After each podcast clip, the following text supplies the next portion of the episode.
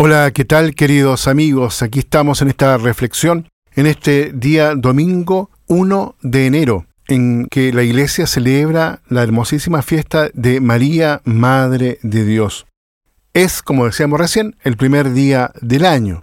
La Divina Providencia nos reúne para una celebración que cada vez más nos conmueve, nos enriquece, nos alegra por la riqueza y la belleza de su coincidencia. Por una parte, el inicio del año civil, se encuentra con la plenitud de la octava de la Navidad, en el que se celebra la maternidad divina de María.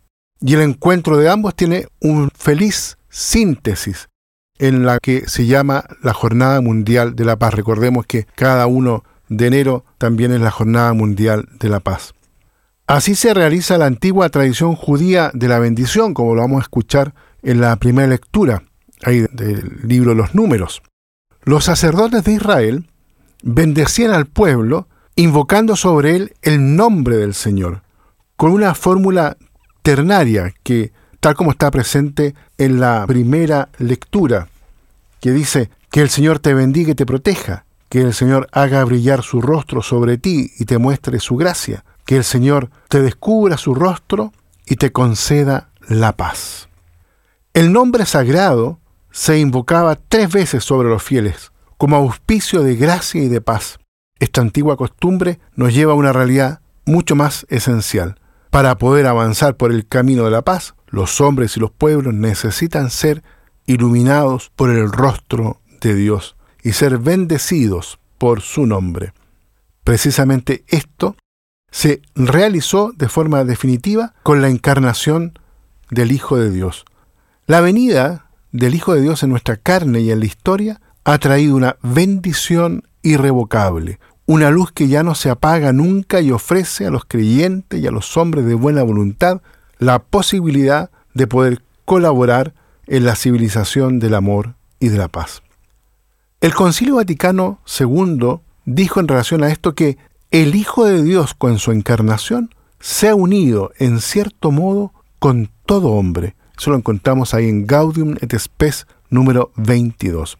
Esta unión ha confirmado el plan original de una humanidad creada a imagen y semejanza de Dios.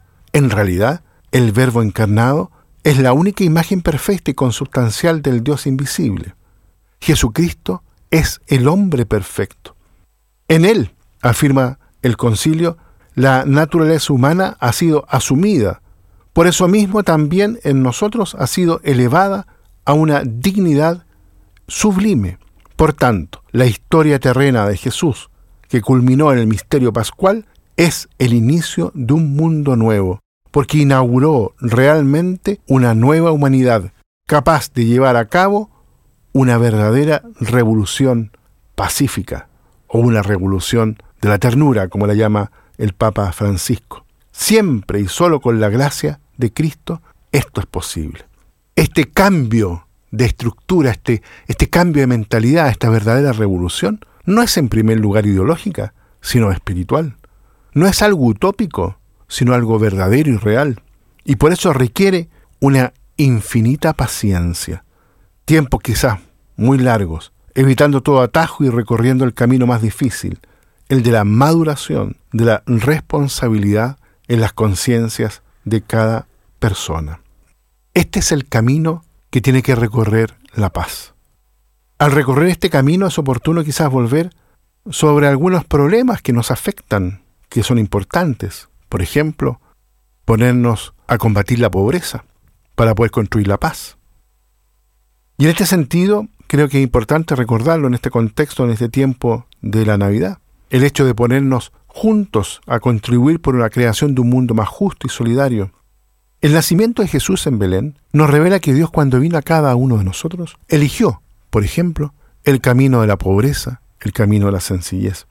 La escena que vieron en primer lugar los pastores y que confirmó el anuncio que les había hecho el ángel era un establo donde María y José habían buscado refugio y un pesebre en el que la Virgen había recostado al recién nacido envuelto en pañales.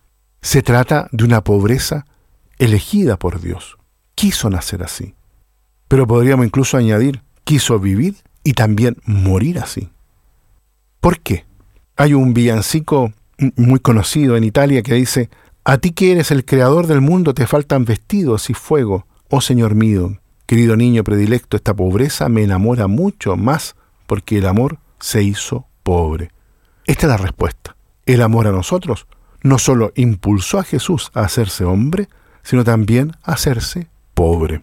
En este primer día del año civil, queridos amigos, los invito y los quiero invitar para que mirando el rostro del niño recién nacido en Belén, ese rostro que nace y que nos lo regala la Virgen, para que podamos contemplar el rostro de Dios en el rostro de un niño recién nacido, pueda bendecirnos al inicio de este año y pueda bendecir todos nuestros proyectos, nuestros impulsos, anhelos, para que en este año que iniciamos podamos de verdad colaborar esencialmente en la plasmación de un mundo más justo, más solidario, un mundo sin guerras.